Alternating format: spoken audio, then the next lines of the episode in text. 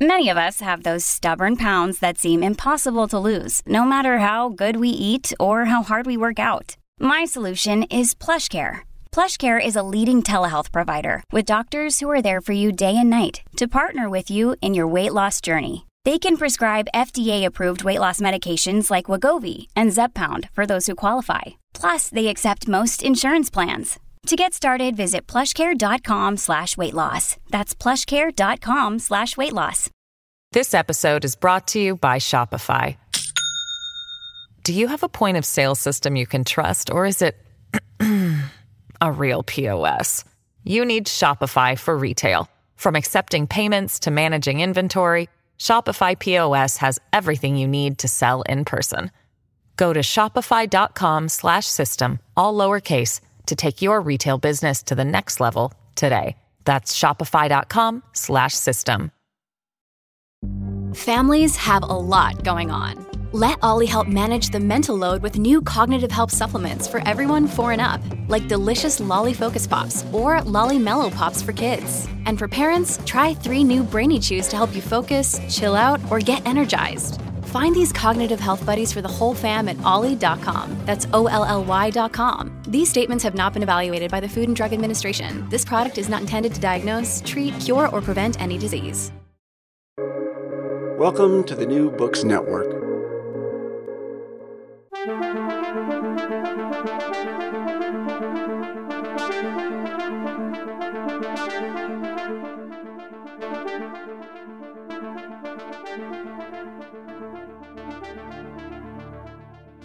Welcome to International Horizons, a podcast of the Ralph Bunche Institute for International Studies that brings scholarly and diplomatic expertise to bear on our understanding of a wide range of international issues. My name is Ellen Chesler, and after a long career in academia, I was trained as a historian at Columbia in the 70s, but spent my uh, professional life in government and philanthropy largely, writing a few things along the way. I am currently a research fellow at RBI. This week marks International Women's Day, an annual celebration formalized by the UN in 1975, call attention to the importance of gender equality and equity. Delegates from the UN's member states are in New York um, for two weeks for the annual meeting of the UN Commission on the Status of Women and thousands more women who provide essential support to this official body as outside experts, advocates, and lobbyists are gathered beside some in person and many more online. Vibrant non governmental women's organizations are advancing rights today in every corner of the world and on a global stage. Why is this work so important? First, equality between the sexes has long been recognized as a fundamental moral and legal objective of the UN as an institution. Equal rights for women were inscribed in the UN Charter in 1945, in its foundational Universal Declaration of Human Rights of 1948, and in a standalone convention, the Visionary Convention to Eliminate All Forms of Discrimination Against Women, about which we'll hear more later, adopted in 1980. Second, women's development has long been recognized as essential to the larger development objectives of the UN and of the international community. Improving the status of women is just not, uh, it's not only the right thing to do, as Hillary Clinton uh, long said, but also the smart and essential thing to do if we hope to create peace, prosperity, and a sustainable future for all. Families, communities, countries, and regions simply do better when women are educated, formally employed, legally secure, and politically well represented. Extensive empirical data from all over the world today informs and supports this thesis. We are fortunate to be joined today by Rebecca, Rebecca Adami of Sweden and Fatima Satour of Algeria, contributors to a new volume, Women and the UN, A New History of Women's International Rights, first published two years ago by Routledge and now available in paperback and also available online through a universal access uh, platform. I was also fortunate to contribute to this important book, which Rebecca co edited with Dan Plesch and Amitav Acharya. Uh, Rebecca is currently uh,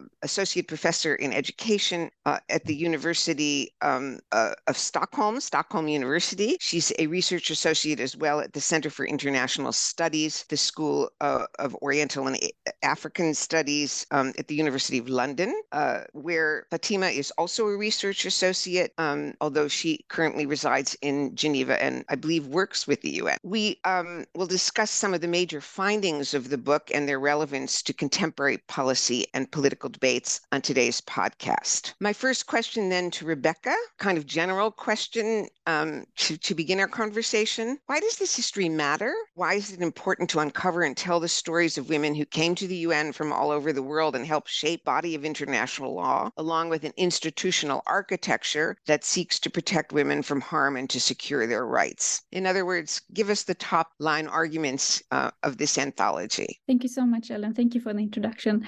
Uh, I think this is a really important anthology with um, really uh, meaningful contributions from from different parts of the world. And this is a large hidden history uh, of the united nations the contributions by women from the global south. Uh, i think most of the listeners that did po- this podcast they might assume that you know the work on gender equality and women's international human rights uh, dates back maybe no longer than beijing and the 1990, 1995 uh, uh, or to cedaw but um, this history of women in the United Nations uh, has far um, deeper roots going back to the founding years of the United Nations. Um, I want to give two examples of how women from the global south helped shape international human rights. Um, I will talk more about the role of um, Indian women in the uh, drafting of the Universal Declaration of Human Rights, um, but I also want to mention already now um, the contribution by uh, Roland Burke in this anthology from the 1950s already, where he's writing about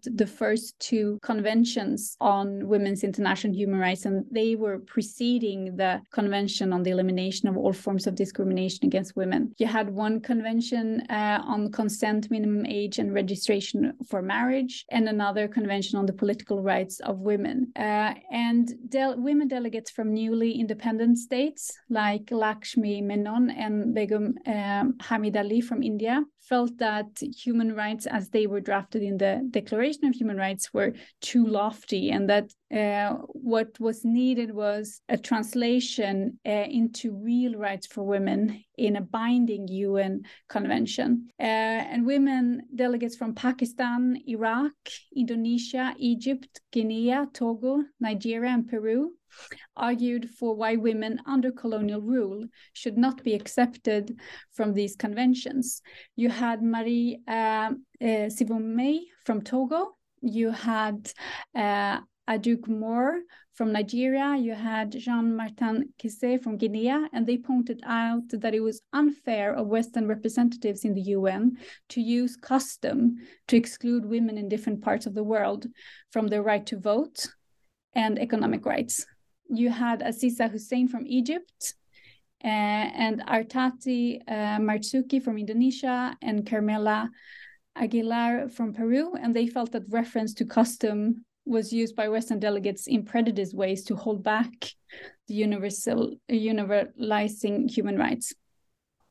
Um, and it was it really important the work that they did because um, in debating the universality of human rights, they ensured that there was not a clause in these two first uh, conventions exempting uh, human rights for women living under colonial rule. And this is something that uh, has been taken into the history of the United Nations with other UN conventions that all of the human rights set forth also apply to people living uh, in non self governing territories. And this was a really important victory for uh, representatives uh, and women representatives from the global south in the founding years of the United Nations. So, and the point you're making is that uh, that Roland Burke also makes in his uh, fine piece in this volume is that women helped define the larger human rights enterprise. I mean, they really shaped the way um, the world thought about human rights, not as an imposition on countries, but as something rising from within um, and from the grassroots. And obviously, most delegates to the UN are elites. They they represent educated people in their societies. That's a foundational principle of diplomacy. I mean, you have to speak many languages. You have to uh, be comfortable in um, diplomatic circles, um, but that doesn't mean you don't have a relationship to organizations that represent um, working people in your country uh, and many others, and civil society in your country. Um, mm-hmm. And the women, particularly, forged these relationships. Exactly. I, I could give an example of that uh, in another chapter to the anthology. We have uh, uh, Eva uh, Donoghue and Adam Rowe, who have written about the World Plan of Action from 1975. And there you see women um, like uh, Domitila Barrios from Bolivia, who came from a Maintiming community and who argued really strongly against Western feminism and against uh, um, uh, exploitation by um, Western countries of women from the global south and also women from indigenous communities and spoke of you know their experiences of being vital for development and for um, uh, forging new international economic ties. Um, let's move on because there's so much to talk about in this book. It's such a rich volume, and um, I think um, adds so many uh, valuable perspectives. But uh, just before we get to some more particulars, I want to talk about your concluding commentary that you wrote with your um, co-editors Dan Plesch, also of um, the University of London SOAS, uh, and Amitav a distinguished professor of international relations um, at American University. Um, you use the language of um, Michael Coe um, uh, in in your uh, concluding remarks to describe what the book accomplishes. Call it um, restorative archaeology. I, I, just love that image. Um, can you explain a bit further what you meant by this? And um, you also, in the concluding um, commentary, uh, write extensively about the many meanings of agency in international relations. Can you talk a bit more about that?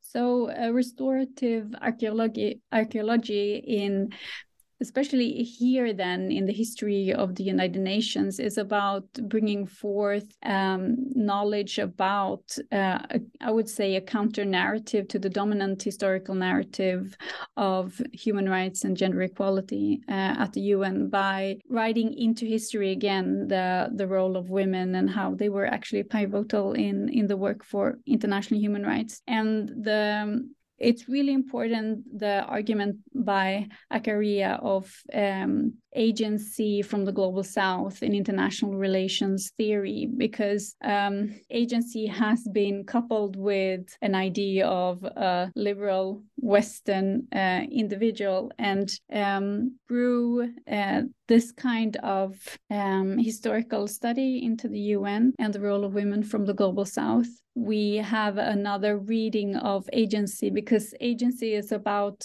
being able to actually not just taking part in the debates at UN, but actually being influ- influential and being part of creating gender equality, of creating this idea of international human rights. So, so I would like to question the idea that we are just highlighting that there were women from the global south uh, in this history. What we're doing and what we're seeing in these really inspiring i would say contributions to this volume is that this agency was about shaping the the form and the and the framework of of key international uh, human rights conventions and how we think about human rights today. But this agency has not been recognized before. So in this sense this is a is a new historical narrative that is really important. You know it's so it was so important to me and so eye-opening because when i was i'm much older than the two of you and as a young woman studying history in the 1960s and 1970s as an academic kind of left out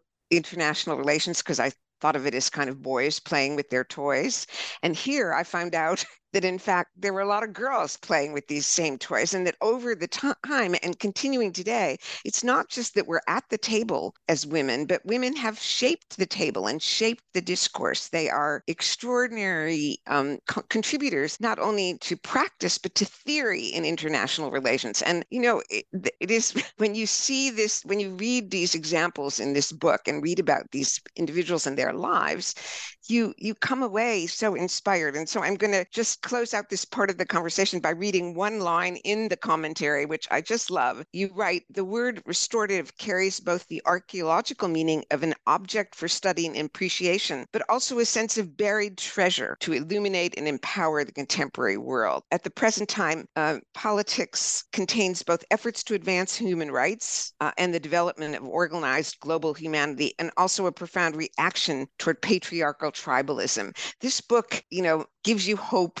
that though we have experienced a huge backlash to the um, contributions made by women, both practically and theoretically, and uh, and we've seen um, some large geopolitical circumstances that um, have disrupted uh, the hope we had for this enterprise. Um, we still have much to be inspired by and much to be hopeful about. So I want to bring in Fatima to um, the conversation. Um, you and your co-author, Elise Dietrichson, write about the role that Latin American women played in the shaping the UN Charter and why their agency was for so long forgotten or ignored. You begin your essay with a wonderful quote from Bertha Lutz of Brazil, um, who really deserves a book of her own, and I think has recently gotten it. If I'm wrong about that, remind me. Um, can you repeat the quote here and tell us more about this remarkable woman? Maybe maybe she got a film that Fatima was part of, not a book, but a film. Sorry about that. Um, repeat that quote and tell us more about the remarkable women who came to the UN from Latin America and then stood up to American delegates at the UN's organizational conference in San Francisco in April of 1945. Thanks, Helen. Um, so the quote is The mantle is falling off the shoulders of the Anglo Saxons, and we, the Latin American women, shall have to do the next stage of battle for women. And that's a quote from Berta Lutz. Um, so the story that I would tell you is just one of the treasures that Rebecca was mentioning that are they're full of them in this volume. Um, so it's the story of how Latin American women were able to to include gender in the UN Charter. And I think it wouldn't be exaggerated to say and or to question where would we be today if it wasn't without their contribution. I'm not sure I would like to live in a world where they wouldn't have uh, got the influence that they had. Um, so, to tell the story, we have to go back to 1945. Um, we're in San Francisco. We have hundreds of delegates from all over the world who gathered to sign the first international document um, that is that then resulted to be like the UN Charter. Um, and amongst all those hundreds of delegates, only 3% of them were women. So, sorry, actually, amongst those people who were not only delegates, so everyone, we only had 3% of women. And actually, amongst the delegates who signed the charter, it was only four women. So it's it's a very very small uh, percentage. Uh, however, the result and their impact is is huge. Amongst those four women, only two of them actually fought for gender equality. So just to go back in history, so the four women were, were Virginia Gildersleeve from the US, Yufi Wong from China, and then we have Berta Lutz from Brazil and Minerva Bernardino from Dominican Republic. And only Berta Lutz and Minerva Bernardino fought for gender equality. Yeah, and Virginia Gildersleeve, who was president of Barnard College and representing Eleanor Roosevelt, who gets a lot of credit for uh, the as she deserves for the human rights agenda of the UN, but they both didn't want to kind of muddy the waters uh, by talking about equality. Um, you know, absence of sex discrimination. They were kind of trying to get along with all of the hundreds of male delegates. And so they swept that under the rug. But these two very formidable women from Latin America, countries that didn't have the stature of China and the United States, needless to say. So they were fighting an uphill battle institutionally as well as substantively. Um, they they they prevailed, and it's an astonishing story as you tell it. But continue. I'm sorry to interrupt. I just wanted to put an exclamation point on what you're saying. Exactly, Ellen. Um, so this is this is what was interesting for for me as I was doing this research is that I realized not only didn't I, I had no idea about this Berta Lutz and Minerva Bernardino. I never heard of them.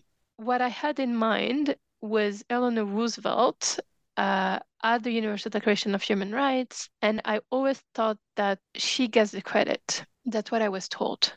However, looking at Berta Lutz's memoir and then also looking at Virginia Gildersleeve's memoir, I realized that not only did Berta Lutz change the UN Charter where she included gender equality, but she faced huge opposition from the US, so Virginia Gildersleeve, but also the British. Um, uh, she was an advisor, so she wasn't a, a delegate. So she did face uh, a lot of uh, of backlash. It wasn't. It really wasn't an easy task. Um, for example, uh, what she managed to do together with Minerva Bernardino, they were able to insert the word women in the UN Charter preamble, where it says that equal rights, um, equal rights of men and women. If you do read the UN Charter, the if it wasn't them, we would have equal rights of men. And actually, Virginia Gildersleeve had removed, she says in her memoir, she had removed the word men from the preamble. Um, and what we found also quite problematic in the way we tell history, which is very political, the UN and um, most of the history books that we were finding were always saying that four women signed the UN Charter and fought for gender equality, which is incorrect. And by doing this, they do something that is quite common that is just to minimize women voices to their gender. We're women so we all think the same. So we had to get history right by saying well of course they were women but they they didn't agree at all. Um, so the preamble was the first legacy. Then we also have uh, in the first chapter of the UN Charter, Berta Lutz fought really hard to add the word sex in the list of non-discrimination of human rights. So if it's so if you read it without her, it would have been religion, race, and language language. And then thanks to her, she added the word sex. And then I think the biggest achievement, the aha moment, is Article 8 of the UN Charter. So, Article 8 of the UN Charter, if you allow me to read it, it says the United Nations shall place no restrictions on the eligibility of men and women to participate in any capacity and under conditions of equality in its principal and subsidiary organs. So, this is actually the first article, is the first legal text that puts men and women at an equal level. Um, and and and the fight, the struggle she had to go through to get this article uh, was really amazing. I, we have this uh, this anecdote where Virginia Gildersleeve invites Berta Lutz for for tea before the negotiations, and she tells her that she hoped that she would she wouldn't bring anything about women because that would be a very vulgar thing to do. So they had obviously very different uh, views on what feminism is and was. Um, and uh, she also told her, um, uh, and the British advisor actually also told her, well, look, women have arrived. And if we hadn't arrived, the British advisor said, well, I wouldn't be where I am now. Uh, uh, she, she, she had a very, a very high position. To which Berta Lutz replied, she said, well, it doesn't mean that you are here, that all women got there. And that's where she also, she has this uh, very interesting thought where she says, well, um, th- there is a very interesting psychological paradox where countries that are more advanced on this um, tend to take it for granted and also tend to think that uh, it's uh, it's global, which which it wasn't, and it's still not. Um, and you just see it. You, this is still current. Which again and, suggests. I mean, I'm just again just emphasizing because in podcasts it's it's nice to repeat a little bit i think you know the importance of the perspective of small countries newly independent states and their recognition that uh, one couldn't assume that if it didn't say i think the indian women rebecca will remember this uh, at the U, in the negotiation of the DHR said if you don't say women, if you say men, it will be men when we go home. You know, you can't take for granted that people will see in the rights of men the rights of all people. And I, uh, you know, I, I, think what's so astonishing is that you see that same principle today in now that we elevate women on a, a particular month or a particular day, but often when the celebration of women's um, Human Rights Day is over of, of, the International Women's Day, you know, the debates go back and forget the importance um, not only to women, but to the larger well being of societies of spending every day ensuring that. Uh, the resources for development um, are distributed to women's and women's organizations um, that education employment and so forth um, laws protect women's uh, equal access, and particularly, you know, governments themselves that women's representation in governments be protected. Um, I, I want to want to bring Rebecca back into this just to say. Um, can, can you talk a little bit about the architecture at the UN? Um, just we need to get to the present day, but um, that uh, uh results in CEDAW, the Convention to Eliminate All Forms of Discrimination Against Women, and uh, and that also is a is a representation of the role that women from the global south played. Um, eleanor roosevelt felt that women's rights could just be subsumed under the general uh, commission on human rights. Uh, others took a different view. Tell us what happened.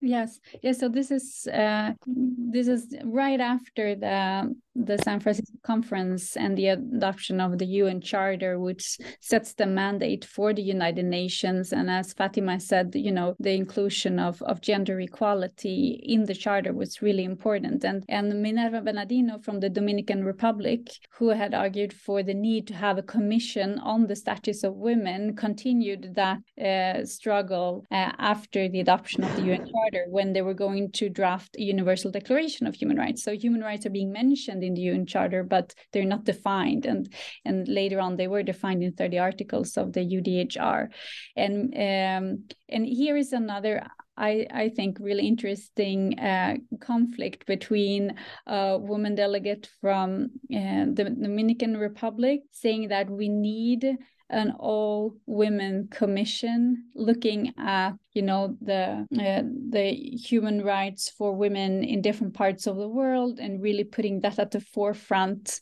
of debates. Since women were in a minority in most of the delegate or in all of the delegations that were represented uh, at the time at the United Nations. Uh, um, Eleanor Roosevelt who has been you know celebrated for her role as chair uh, in the uh, Human Rights Commission, she was against the idea that the Commission on the Status of Women would have representatives on all the meetings where the Universal Declaration of Human Rights were being drafted and debated. Uh, she felt that a Commission on Human Rights could adequately uh, address issues of the rights of man and this was also another interesting conflict that uh, arose during the the years from uh, 1946 to 1948 when the Universal Declaration of Human Rights uh, was adopted. And that was the conflict between Hansa Mehta from India and Eleanor Roosevelt, because Eleanor Roosevelt wanted to keep the wording of all men in the declaration. So all men are equal in rights and dignity. All men have the rights set forth in this declaration. Whereas Hansa Mehta said that, well, if you write all men, that is going to exclude women, you know, from India and, and from other countries. So she wanted um, the wording human beings instead and human rights instead of the rights of, of man or uh, and at that time uh, this might have been just a, a difference in how you, you, saw the word men as inclusive or not uh, for women but the conflict in itself uh, I would say shows that you know women from from from India, from Pakistan, from Latin America were really important actors, and they had um, a strong agency at the United Nations in these founding years in ensuring that we have international human rights and not just the rights of man. This episode is brought to you by Shopify. Do you have a point of sale system you can trust, or is it a real POS? You need Shopify for retail. From accepting payments to managing inventory, Shopify POS has everything you need to sell in person. Go to shopify.com/system all lowercase to take your retail business to the next level today. That's shopify.com/system. Mom deserves the best, and there's no better place to shop for Mother's Day than Whole Foods Market. They're your destination for unbeatable savings, from premium gifts to show-stopping flowers and irresistible desserts. Start by saving 33% with Prime on all body care and candles. Then get a 15-stem bunch of tulips for just $9.99 each with Prime. Round out Mom's menu with festive rosé, irresistible berry chantilly cake, and more special treats. Come celebrate Mother's Day at Whole Foods Market. And as you write so brilliantly in um, your contribution to this, your chapter that you contribute to this volume that you edited um, in the 1950s and 60s, uh, the fact that the Commission on the Status of Women exists separate from the Human Rights Commission, first of all, allows it to be a little bit um, free from the uh, Cold War bogging down that happens in human rights, you know, the kind of uh, uh, way in which um, the Soviet US divide, uh, the East West divide, uh, hijacks the human rights conversation in many ways. But it also gives women a, soft, a, a safe space in which to really debate what women's equality means. I mean, we don't have any definition of it. We still don't in the United States Constitution almost no constitutions other than the Soviet one, which was sort of not particularly well implemented, had it when the UN debates were taking place. So this uh, from it, the standpoint of generating ideas that are important in the 21st century is hugely important. It's a great takeaway from the UN that's underappreciated and undervalued, and that I think is so well worth uh, celebrating and talking about in more detail uh, as we celebrate International Women's Day. It's a it's an example of history really having uh, relevance, I think, and it's continued to have relevance in the debate over CEDAW, in the debate over uh, in the Security Council on Women, Peace, and Security, um, where another chapter in the book, as you uh, point out so well in your introduction and in your commentary, um, points out the role that a very small state like Namibia had. Um, but Namibia is a state where women really understood the importance of security because they'd lived through so many internal and regional wars. This is something that I, that I find really um, inspiring also with um, with the contributions of this volume is how the the dominant narrative of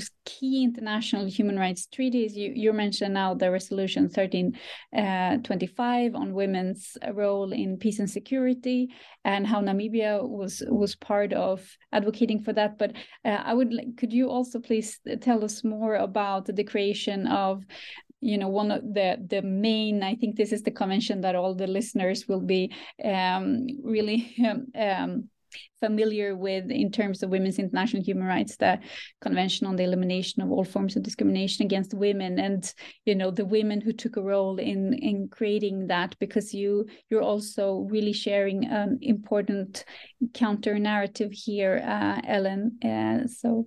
Um, well yes I'm, I, I wish i could tell this in a more uh, fulsome way. We have we're running out of time, and I do want to talk about today. But let me let me talk a little bit about CEDAW, which, as I said earlier, was adopted in 1980.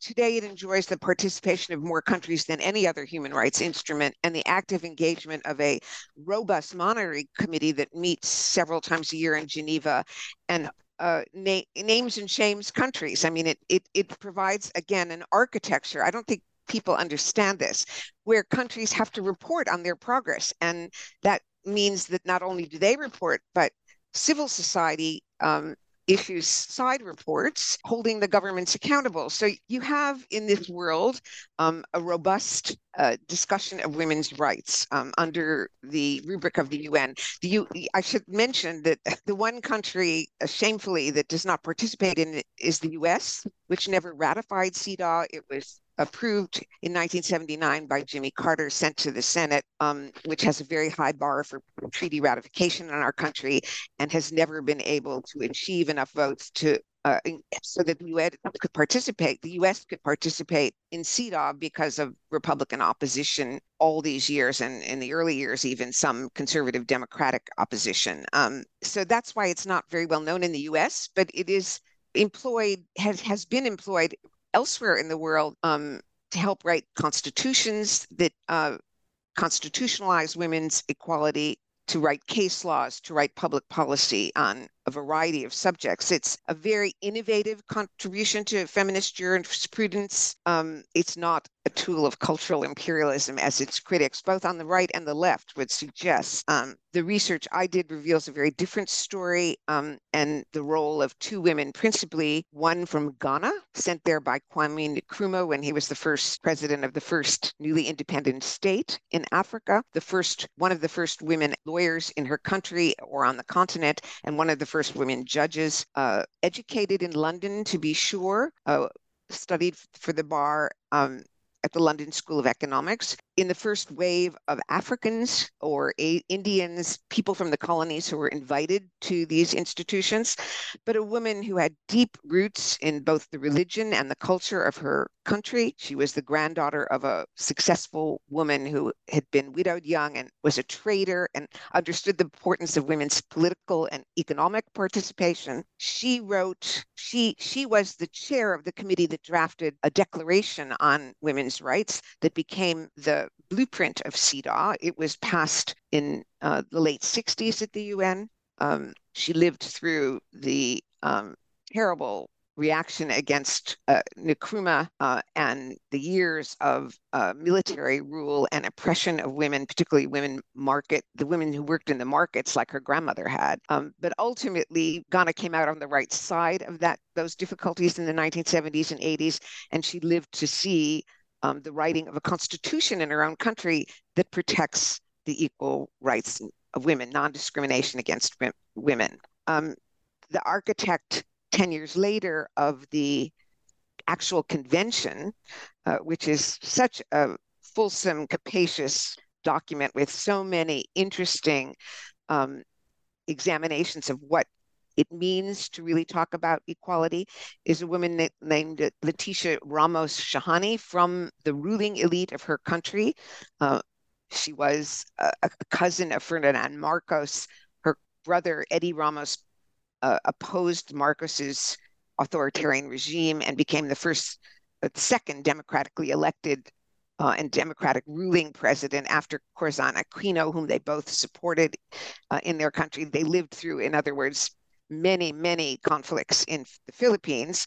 Um, but they both understood from this the importance to functioning democracies of full participation of women, not only in political life, but also in social and economic life and in family life. And I don't have the time to go through the document, but what's fascinating about CEDAW as a as an example of feminist jurisprudence is how carefully it looks at all of these different aspects of mm. um, what constitutes discrimination, all forms of discrimination, as it says, against women. I just wanted to clarify. So, from your research, you question the the dominant uh, historical narrative that CEDAW was a creation by liberal Western feminists. Absolutely. I mean, the one thing you can say for uh, they were kind of cool on it. Um, the Soviets were afraid it would just be, you know, an opportunity to call them to account for the absence of uh, implementation of rights that they had, in theory, guaranteed as part of their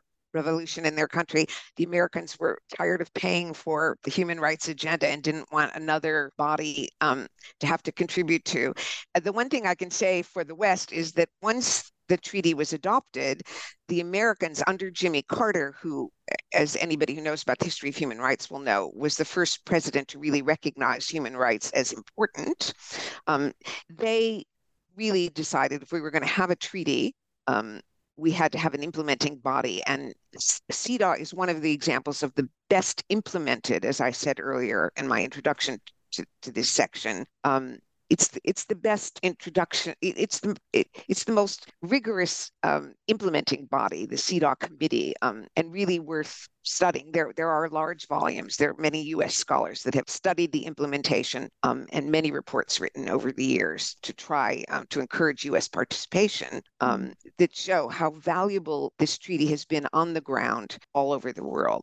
Mm-hmm. let let's just close out today. We we've been uh, have a few more minutes um, when we can um, talk about the contemporary relevance of this history. Um, interestingly, I mean, you know, today people listening to, um, to this podcast about women's human rights will think, oh, it's hopeless. Afghanistan and Iran point to um, the tremendous backlash um, that these rights have um, have produced in their countries, and at a time when economic um, and other circumstances, globalization has so many discontents that are legitimate, um, and women have sort of become the, a, an easy target for globalization's discontents. I mean, men who um, uh, have not, or in countries that have not succeeded well uh, in a in a globalized economy um, that has been set back by so many neoliberal economic policies, you know, find an easy target in women's rights advocates, right? You know, it's your fault. It's the women's fault. Um, the priority theme um, for this CSW um, is actually how the digital revolution has fostered this strong backlash against women, um, amplified hate speech, and uh, amplified examples of violence against women and other forms of misogyny. Um, it also recognizes, however, that the internet uh, has given women uh, a, a, digital meeting space and has, in many ways, um, helped grow uh, the resistance um, and the global community of women's groups all over the world. Um, so, like so many things, it's not perfect and it's not um, good either. We have to see it as kind of for what it um, has produced, but also for the many problems that it has amplified. Um, in addition, I, I, read this morning on PassBlue the excellent blog of about the UN that it's produced by the New School um, that the Prime Minister of Pakistan, who is Benazir Bhutto's son, the first woman Prime Minister of Pakistan, who was a huge spokesperson for women's rights and may indeed have uh, paid for that with her life, um, has spent a lot of time this week in meetings to talk about the many uh, interpretations of women's rights in Islamic tradition. Um, I, something Fatima, I think, could talk to. So I, guess just in closing out, um, I'd like you to comment on these various factors and other developments of, of recent decades that have both put some brakes on the women's agenda, but also give, given us cause for hope and optimism and helped grow um, opportunities uh, for women in all corners of the world to claim their rights. Um, can you talk a little bit about what you find ho- concerning most, and then because it's nicer to end on optimism, um, some aspect of what gives you hope for the future. Maybe we should bring Fatima in first because um, the two of us have been talking mo- a lot, and then um, finally let you close out, Rebecca. Fatima. Thanks, Ellen. Um, yes, indeed. I think it's uh, it's easy to be um, drawn in the negative and worrying spin when you when you look at uh, today's situation. However, I do agree with you where there are a lot of positive um, yeah, I mean, we do have a lot of positive signs that um, that would tell us that yes, we're moving in the right direction. Maybe not fast enough. I think like two two weeks ago, I was hearing the UN Secretary General mentioning 300 years that we need to achieve uh, gender equality. So obviously, at this pace, we're we're we're moving really slowly. However, what I see around me, I find like this volume, for example, is an effort to shift the hegemonic narrative that we've been taught so far. Um, and why is it important? It is important because it builds ownership around ideas. Um, so, myself coming from a country that I would consider from the global south, Algeria, I I do feel much more entitled and I do feel ownership around ideas such as feminism. Um, and and this feeling has grew stronger thanks to this research and has grew stronger thanks to the book that uh, Rebecca and Dan have edited. Um, so I feel like we are finding more and more of those voices. Uh, we are offering a counter narrative. It's not only the dominant uh, narrative that is prevailing, and and only this is makes me really hopeful. Rebecca, some closing comments. Yeah, so uh, I think that um, I was initially also buying into the more theoretical argument given by feminist and um, post structuralist scholars who I'm really inspired by, but who said that human rights was just a Western male project. Uh, but uh, looking into the history, we see that this has been a false presumption. And um, you know in the same way that history has silenced the, the role of, of women, I feel a hope now in uh, post colonial theory and um, uh, um, decolonial theory that questions you know white ignorance uh, in in the sense that for example in sweden you know the the swedish government uh, took a role in discriminating against our indigenous uh, population and women in the sami population through legislation. And, and, i think that those kinds of histories need to be unearthed and, and talked about so that um you know so that we get a new understanding of um, what kind of structures have actually been creating human rights violations and been hindering uh, equality and justice so as not to continue tapping into this like ignorant and also uh, false narrative that um, that uh, Western uh, liberal uh, discourse is um, the owners of, of international human rights. Right. Thank you so much. Um, that's it for today's episode. I want to thank Rebecca and Fatima uh, once again for taking time to be with us and for sharing their many insights about the role of women and particularly women from the global south in shaping modern international human rights discourse. Uh, I hope you our audience enjoyed this conversation and will remember to subscribe and rate International His- Horizons on Spotify and Apple Podcasts. I also want to thank Oswaldo Mina Aguilar for his technical assistance, as well as to acknowledge Duncan McKay for sharing his song International Horizons as the theme music for the show. Uh, this is Ellen Chesler saying thanks for joining us, and we look forward to having you with us for another episode of International Horizons.